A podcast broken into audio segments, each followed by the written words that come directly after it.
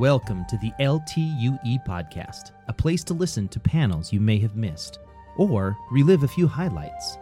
To learn more about next year's symposium or to purchase tickets, visit ltue.net. And without further ado, on to a session that was recorded at our 2020 symposium. All right, everybody, uh, welcome uh, to our, our, little panel. Uh, we're going to talk about uh, character and structure, character led stories, structure led stories. We have an awesome, uh, awesome assemblage of, of talent on this panel. Uh, I want to mention my good friend M. Todd Gallowglass, who goes by Michael. M uh, now. So just so you know, this is really funny. I just want to give you the beginning of one of his bios. Start with raw imagination. Add two parts coffee to every one part whiskey. For best results, use Irish or Scottish single malts. Bourbon may result in a volatile mess. Pretty sure he's drinking bourbon. No.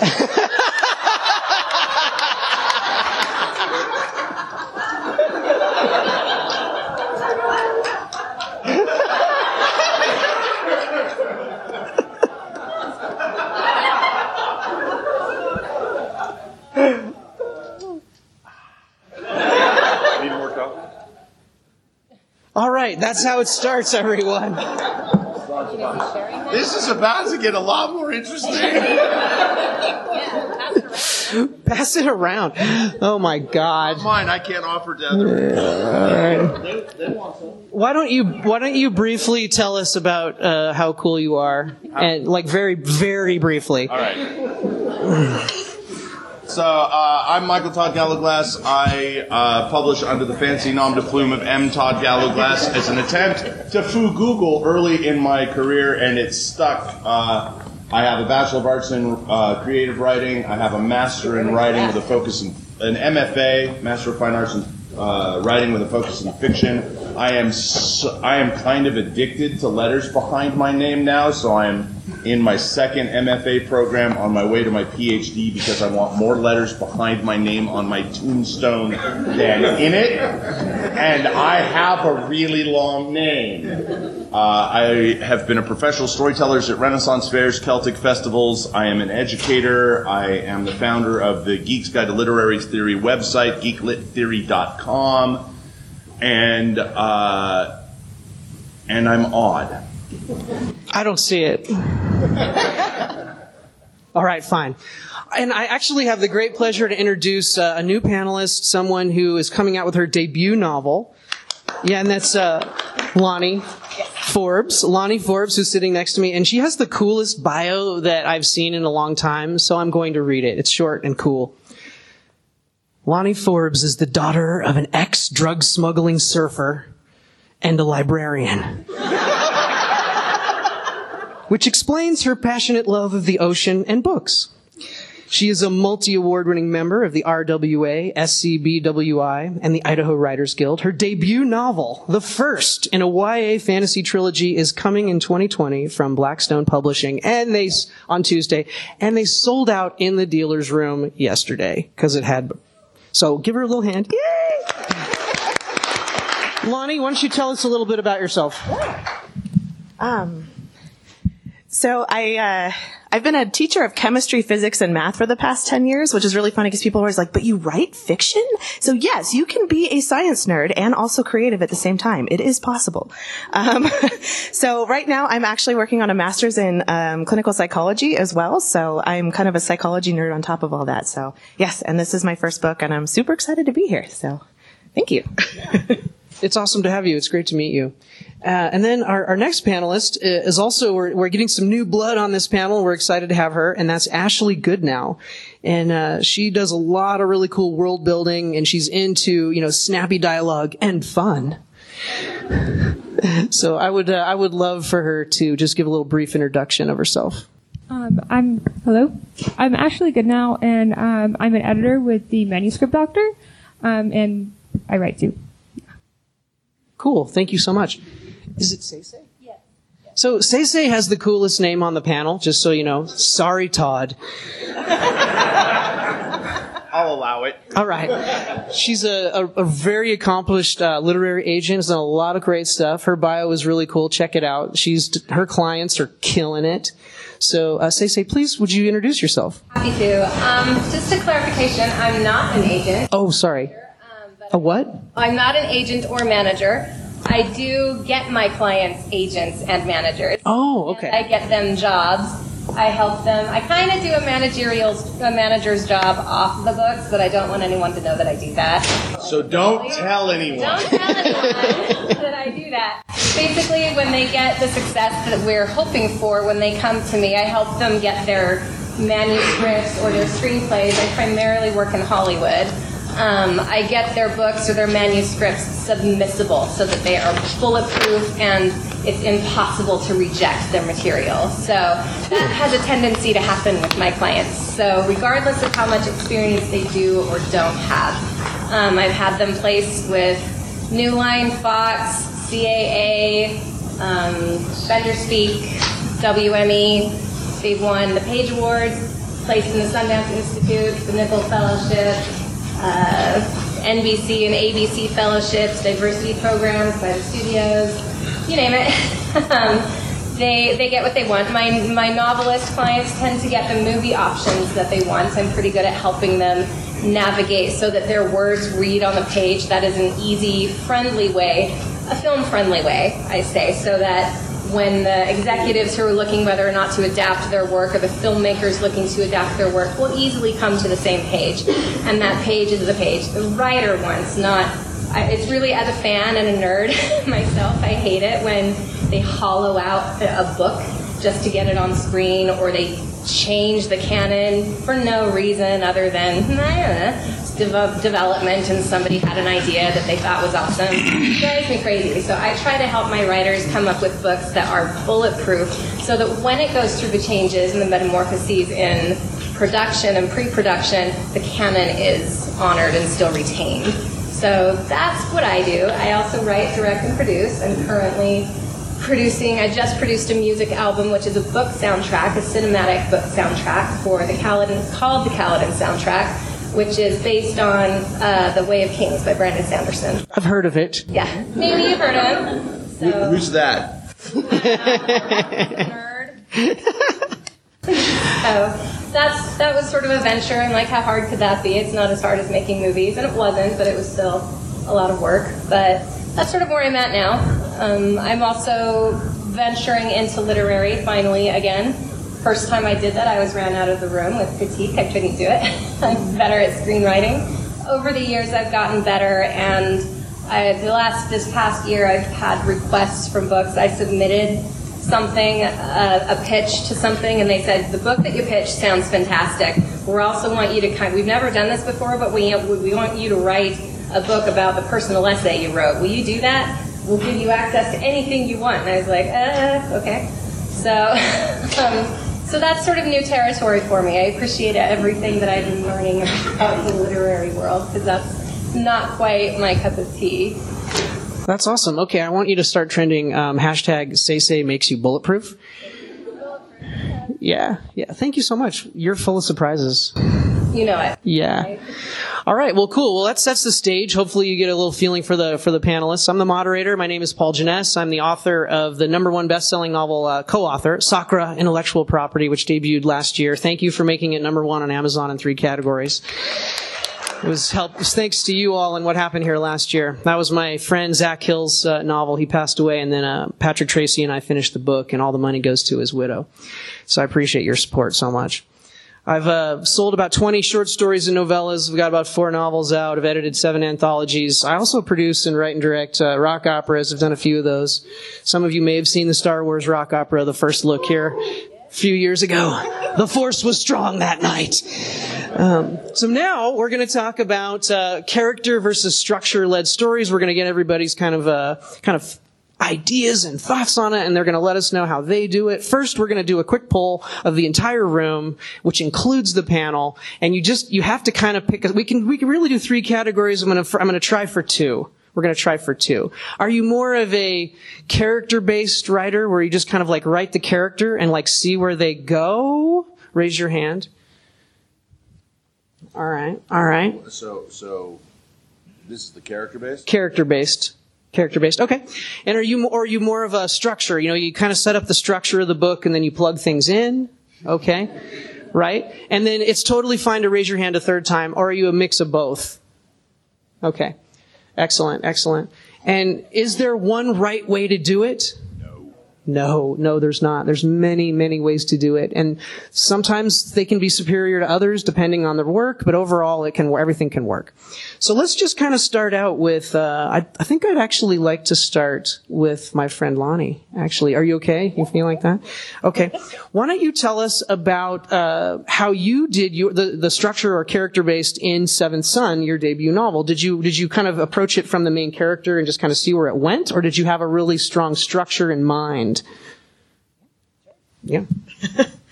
Um, so yeah, being a psychology major, I, I tend to lean towards the more character based just because I love, if you've, if you've read Lisa Cron's uh, Story Genius, like I, I love that book and she talks a lot about the importance of an emotional kind of third rail in your novel.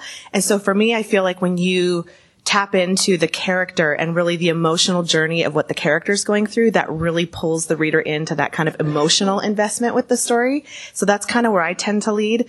Um, so the Seventh Sun actually started with, um, researching the mythology and so I kind of got the general idea for the story. It's Maya Aztec, yeah. It's kind of um, a mix of both, and um, I, I, took elements from both. And I started with kind of I designed my world, I designed my magic system, I kind of had all of that stuff in place.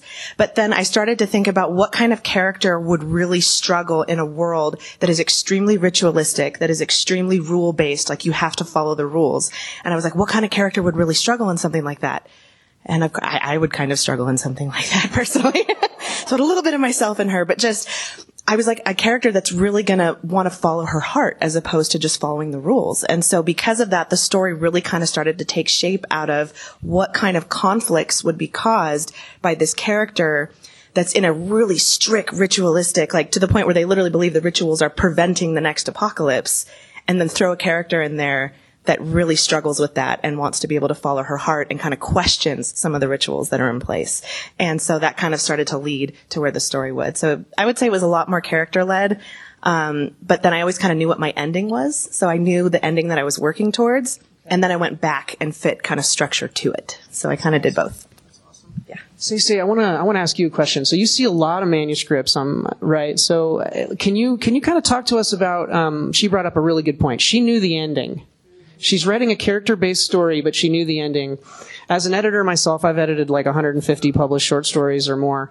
Um, when the writer doesn't know the ending sometimes, it can cause problems when they're doing the character based thing. And I would love for your just anything you want to say about that would be great. Well, it's usually evident by page 23 that you don't know where you're going, um, if, if you don't know the ending or not. Can you hear her?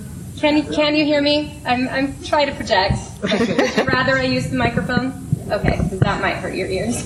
so page 23 specifically. Around page 23 oh, is when I. That's sort of a okay. I can't. I can't pretend anymore. um, first act is usually um, the the first like 20 pages or so, which is what everyone says. Submit this. Those are the ones that are just like this is incredible. And then three pages later, I'm like, what? Okay, that's that. We're doing that. Okay. then we get about to the halfway mark, and suddenly there are characters doing things. We've introduced a subgenre of humor into our horror, which was not placed in the beginning, so it doesn't quite fit. And then the ending is just like, and now everybody literally is dressed up like Scooby Doo at a Halloween party with zombies, and there's a rogue doctor going around, which has nothing to do with what was set up in the first act. Row, row. Believe it or not, that, I thought that one had very strong potential to be a made-for-television movie um, if it had been rewritten well, but the writer didn't understand how to do that. And uh, so she was quite resistant to the feedback and the structure that I would give her. That was outside of her comfort zone. Um, so having a good idea, all of those things were really funny. They were just put in the wrong order um, knowing where your ending is going to go. She's, I called her on it. I'm like, so when they're doing this thing on page 75, uh, she's like, yeah, I don't know. It's just like they ended up there. So she wrote herself into a corner. and didn't know how to get out. But by that time, she really liked the corner. and it was just a problem. So at one point, you know, it doesn't matter what you do. I've got a book that I mean a screenplay that I've just fresh worked on and structure. Structure was the thing. It was an adaptation. It was sort of a well, it was an adaptation and there a lot of work needed to be done to get that film ready. Um, conversely, one of the books that I that I pitched last year, a, a novel, um, started out as me hearing dialogue from one of my characters and like, what are they doing? Who are these people? Where are they? What is this? Where are you going? That's a thing. That's interesting. So it's me exploring the world. But then I got to the point where I'm like, okay, I need to structure this. So either door will get you into your story. But when you submit your work, you need to go through both doors to have your script as strong as possible. One way or another, you need to make sure that you are following structure. And literary does have a bit more leeway. Uh, screenplays most certainly do not. They're the, like the haiku of Western pop culture. They're, they have a very strict format. So if you deviate from that, you just look ignorant and you won't your script maybe get sold but you will not be hired as a writer and you'll be back to where you were so if you want a job as a writer do the work as the writer but it can be fun exploring your world and then seeing getting surprised by what's there and who's there and seeing what would happen if i put these two together what would happen if this thing happened in this um, structurally from my world and they had to interact with that, what would happen? You know, play the what if game with your with your books, but absolutely do both before you submit. But it doesn't matter how you start. Trust your instincts and yourself. Your story is inside of you. So just getting it out, that's that's the fun part. Structuring it and editing it, that's the part that requires some expertise, and that's where people who do it over and over again don't scrimp on those. Thank you. Um, you said something about being in the corner, and of course, I thought of Michael Todd Gallowglass because he spent a lot of time in the corner. And um, I would love for you to actually tell us about your process. If you're more of a character structure based, and, and if what what what cha- like if you if have you ever written yourself into a corner and then had to try to get out? Yes, because I think all writers do that. So one of the things that uh, I I have an in, I'm I'm an interesting anomaly because I'm a genre guy, but I'm also I have one foot firmly in the literary academic community. I do both. I play around in my genre with uh, in my genre fiction with literary elements because some of them are interesting. And usually, there's a really smart poet dude named Richard Hugo wrote a book called The Triggering Towns. And he talks about, uh, and it's a great book. You should all have it. Even though it's for poetry, it translates well into writing fiction. And when you pay, when you write yourself into a corner, it's usually because the triggering idea for your story is not the real actual idea for the story. I have one of my students really wanted to write a story about Sasquatch in the 1900s in the Pacific Northwest interplaying with the native cultures there. And she sent it to me and I said, this is a this is a really cool draft of a story. We, we can definitely go places with this, but why is the Sasquatch in it? and she said, well, because it's a story about a Sasquatch. And I said, really? Because the Sasquatch, it's a, it's a 25 page story, and the Sasquatch is on like three pages. There's hints of it elsewhere, but if you pull the Sasquatch out, what happens to the story? She goes, oh, I guess I'm going to go write a story about a Sasquatch. And so she took it out, and we're, we're busy. We're still working that story in amongst the other stories that we're working on in her, in her work.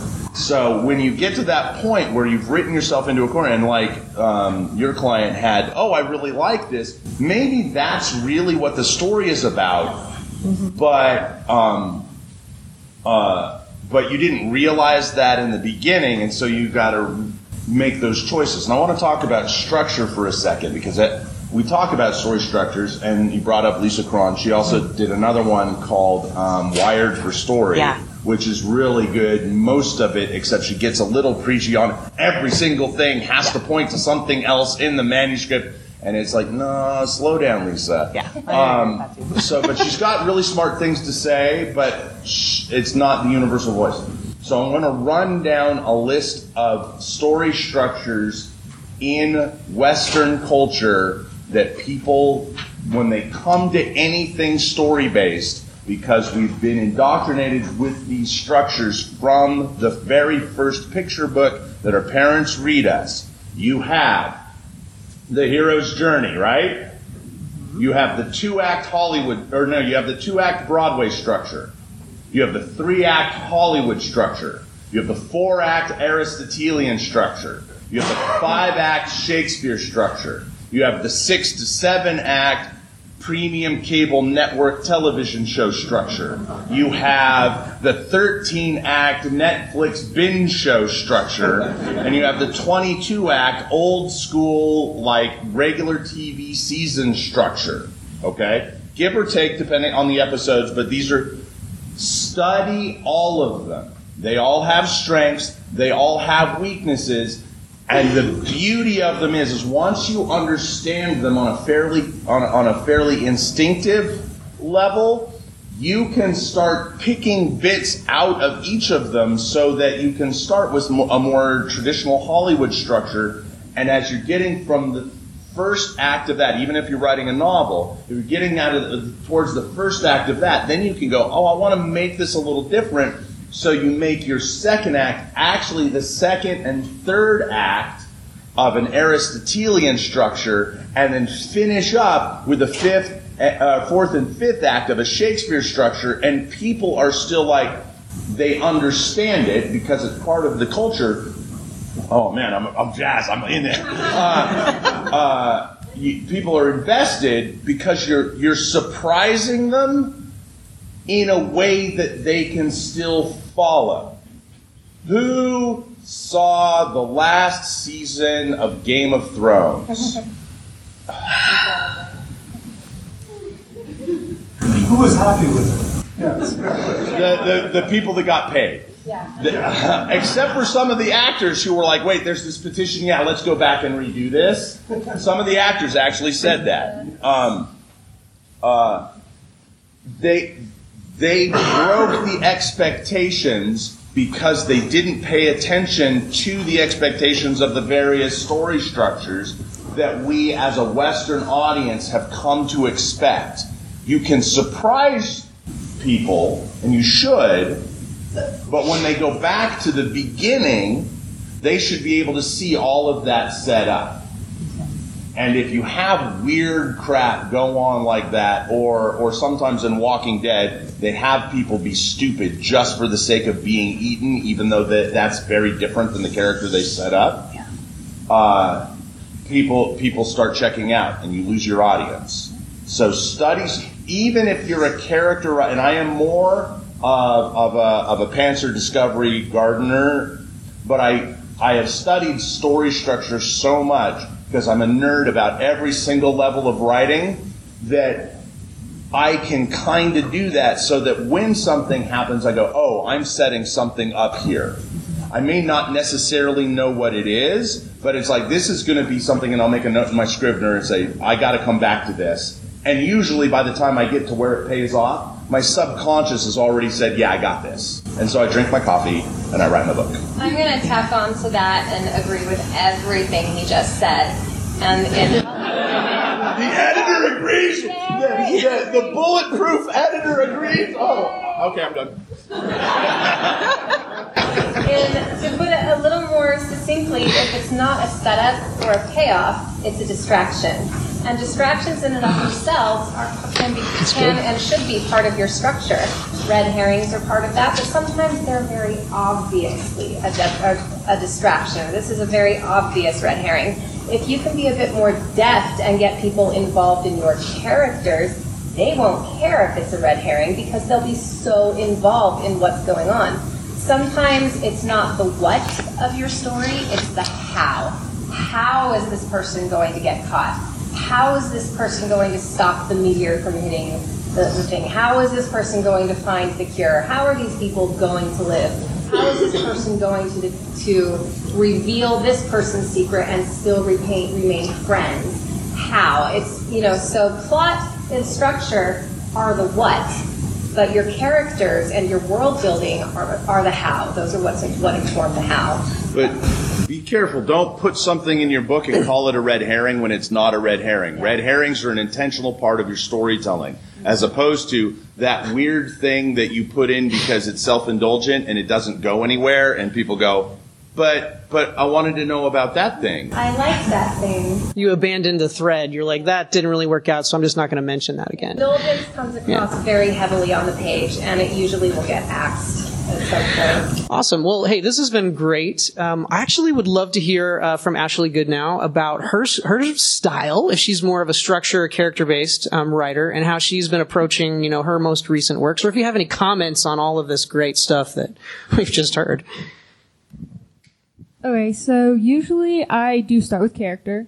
Um, and then my structure usually comes from their motivations, what they want, and um, what they want kind of carries them through the story, so they're not just like meandering around doing whatever.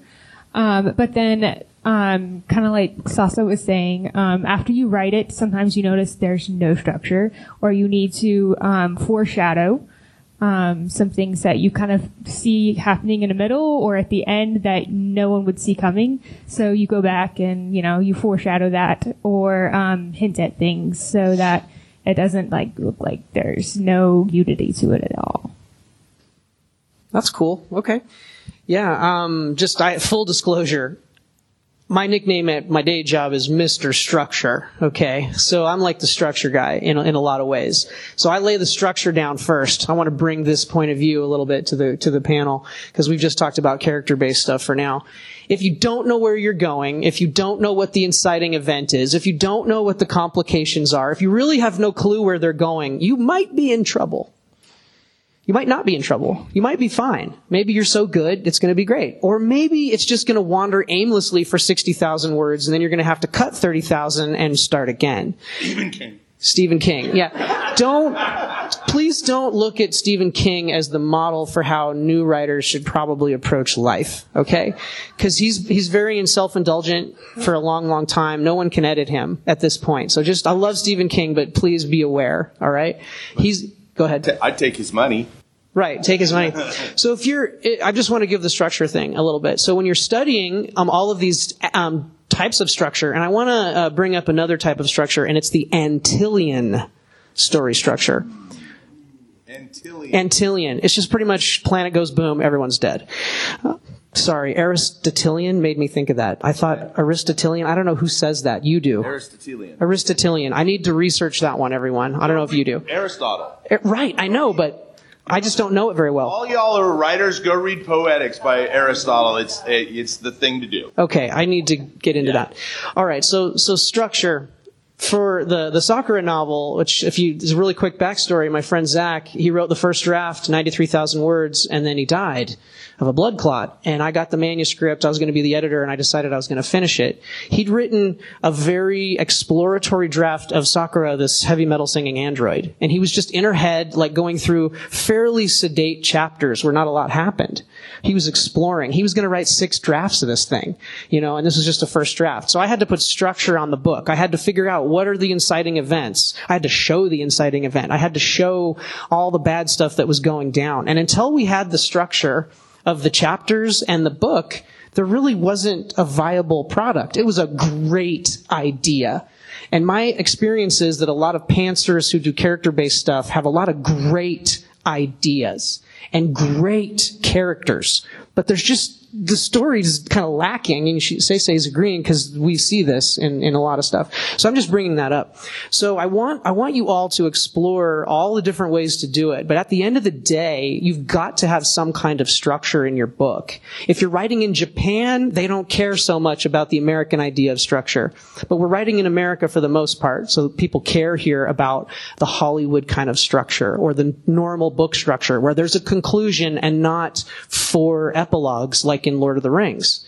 You know, like that bothers people sometimes. So anyway, I've gone off long enough and I would love for Lani to say something. So even though I am more a little bit character led, I do think I, I love what you said about knowing structure so well that you kind of naturally already use it. And so that's one of the reasons why, like, even as a more character driven writer, I still have studied structure like crazy. Like, I have a huge list of books that I would recommend. One of my favorites for especially newer writers, if you haven't heard of it, is called Save the Cat.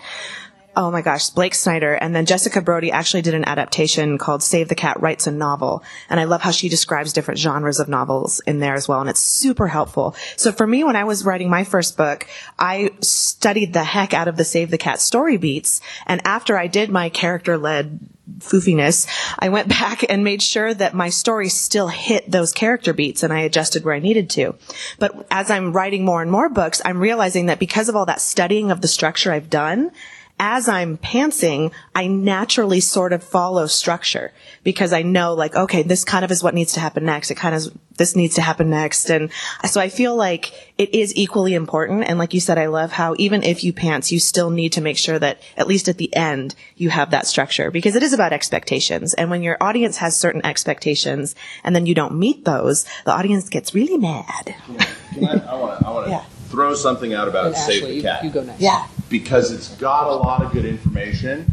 But what's happening is because it's one of the current big fad craft of writing books, uh, people are overdoing. Like they go, I have to have every beat from Save the Cat, and you don't have to. It's their guidelines, their tools. It's to help you focus where your story is going.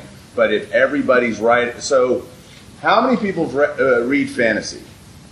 right? How many people have read that fantasy where, hey, this guy's name is different, but I've I've I've I've been along this character's journey before, even if it's a different who's who's in it? Where the where the magic is a little different.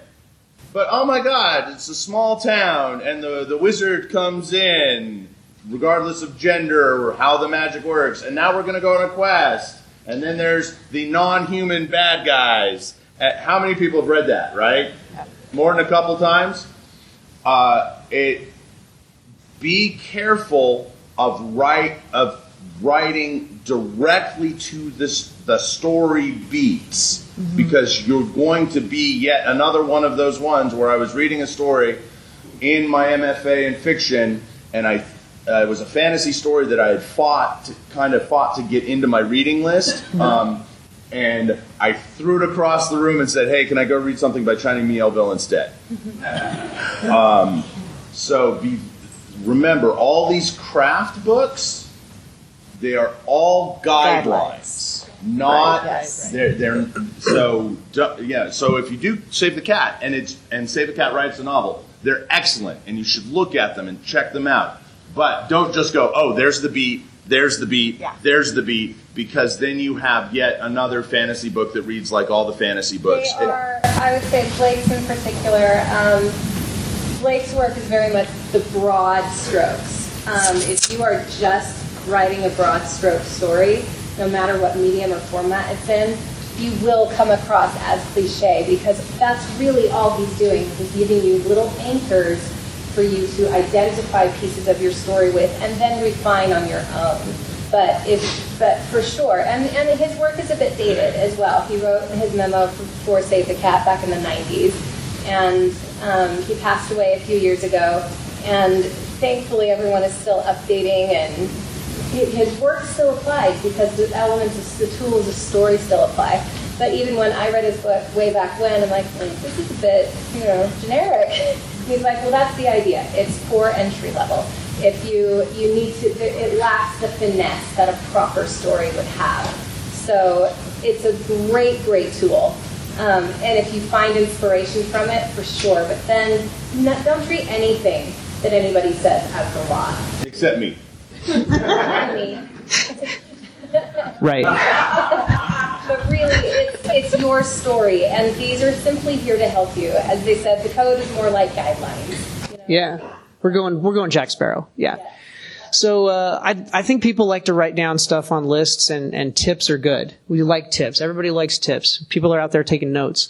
So I would love the panelists uh, in no particular order. Although Ashley, if you have some tips, you're welcome to jump right in. Um, tips on on what to avoid. You know, when you're when you're writing your stories, when you're thinking about character versus structure based, or just you know really anything on on this topic to help some of our writers out there who are maybe newer to this game. Any and you know, say say you're gonna you're gonna f- close this one out. Okay, so um, do you want to try something? Do you have any tips? Um, okay, so it helps when you're doing your ending to look at your beginning, um, see what you opened up there, what loose ends you need to tie up. Um, also, um, look at what promises you're making at the beginning, and if you are um, basically fulfilling those promises throughout the story, especially by the ending. Yeah, I'll throw in um, one of the most important questions that I like to ask as I'm writing is just the question, just like you said, the question how is I think the question why.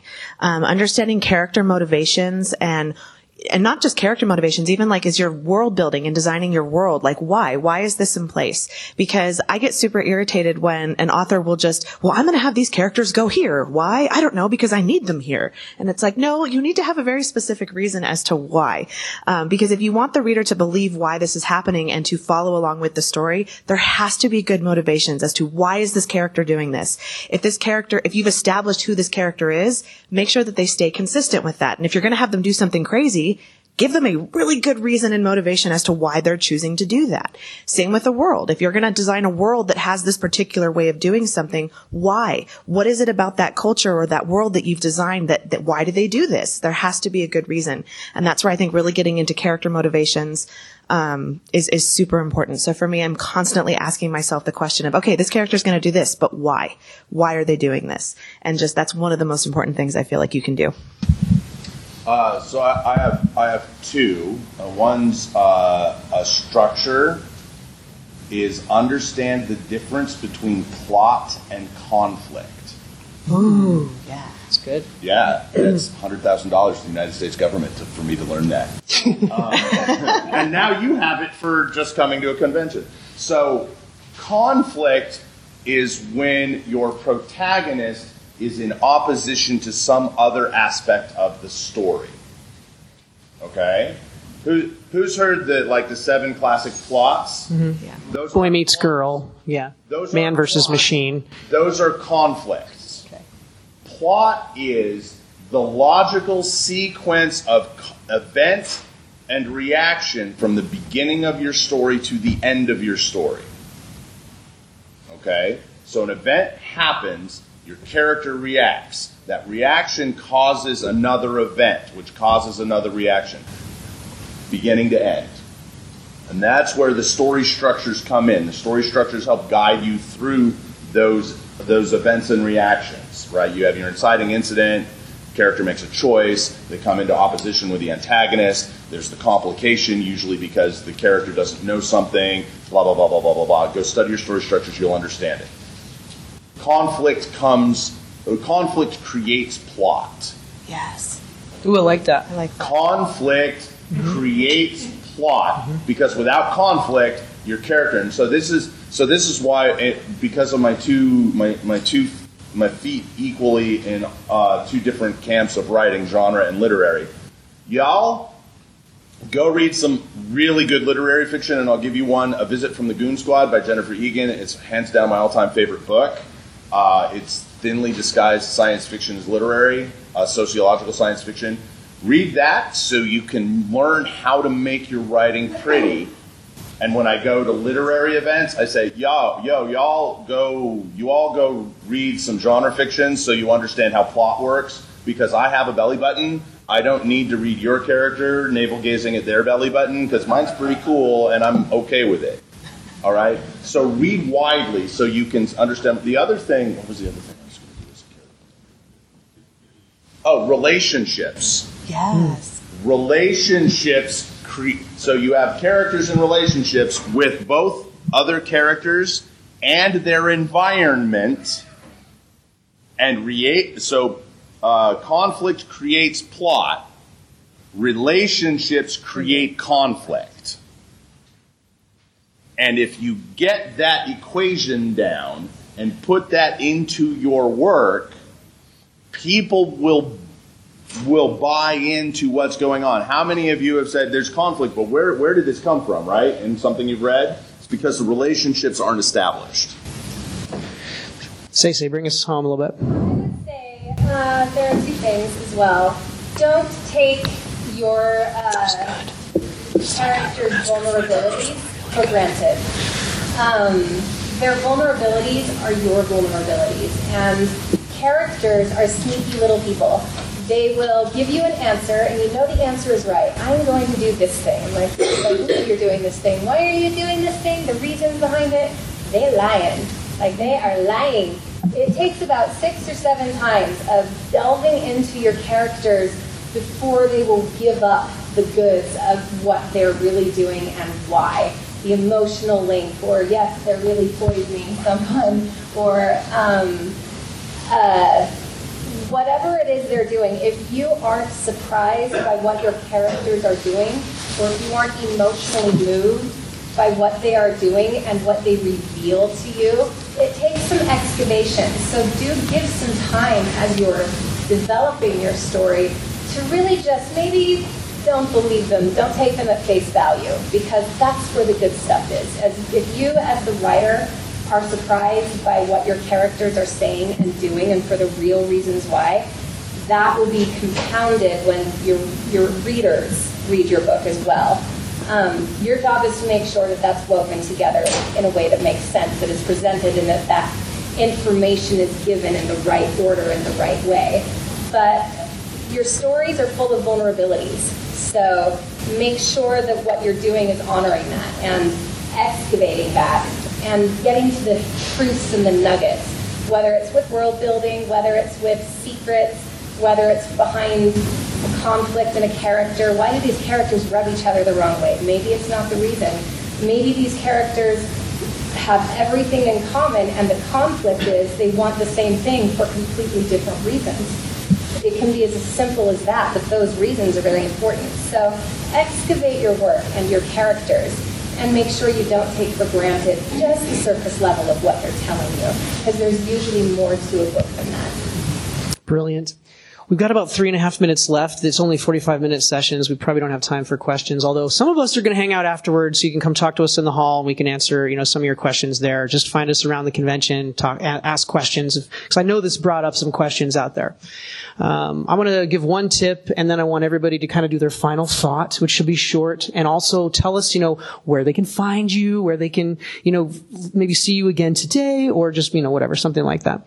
So my my uh, my thought on all of this is, and I, I I I constantly say this at this convention, which is, your character should not be a leaf blowing on the wind. Okay, my first drafts, the character is a leaf and the wind just blows it and they go here and there and it's, they're not choosing where they're going because I'm pantsing it sometimes, right? Your character needs to be the wind sometimes. They need to choose where they go and what they do. Some of that is structure. So if your characters are just, if you're pantsing it and they're just not really, they don't, you don't really know where they're going. They don't know where they're going. Readers pick up on that and they get a little bored sometimes. So that's my tip for you. So I just love the panel in the last, um, two minutes we have left to just kind of give a final thought and tell us where we can find you. Why don't we start with Michael? Anything that wants, that makes you want to start writing is good advice for you anything that makes you not want to write, you need to ignore immediately because that's not good advice for you. Okay? Brilliant. That was free.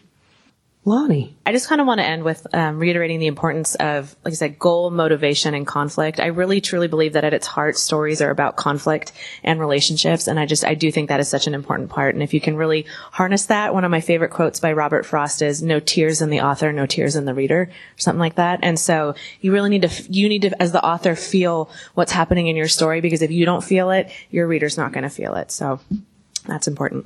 good now. Say, say there are two things that you need with, with any story, and that's smarts and heart. You need to be smart about your approach to writing, about how you do your research with your writing, about how you present your writing, about your strategies for submitting not just one, but hopefully several. Um, but you also need to have heart in your story. If you don't put your heart and your soul into your words, we're just reading dry pages in formats and structures that we're all familiar with. It's you and your voice that will stand out. I have written screenplays that Christopher Nolan wrote one that was beat for beat, just like mine. And I went, hey, I can do that. And he did it. I felt validated, also like, but I also felt validated that I was on the right path. Um, I've had a client send me a work that was beat for beat on the page, exactly like a screenplay I was currently writing, but her voice and her medium were so different, it, it doesn't matter. And that's the thing. It, don't worry about people stealing your ideas. People should be stealing your ideas. If your ideas aren't worth being stolen, then like you need to up your game. But it's your voice that cannot be stolen and that that is yours. Everything else is tools to help you. So honor your material. Get into your characters in your world. Don't take their first words for granted. Be surprised by your own work and bond with it. Put your heart into the words because then we will be entertained, we will feel for the characters, and we will want to know more about you and about your work. Let's give Michael Todd Gallowglass Lani Forbes, Ashley Goodnow, Say Say Norris, a big hand. Thank you so much for coming. We'll talk to you in the hallway. Thank you, everybody.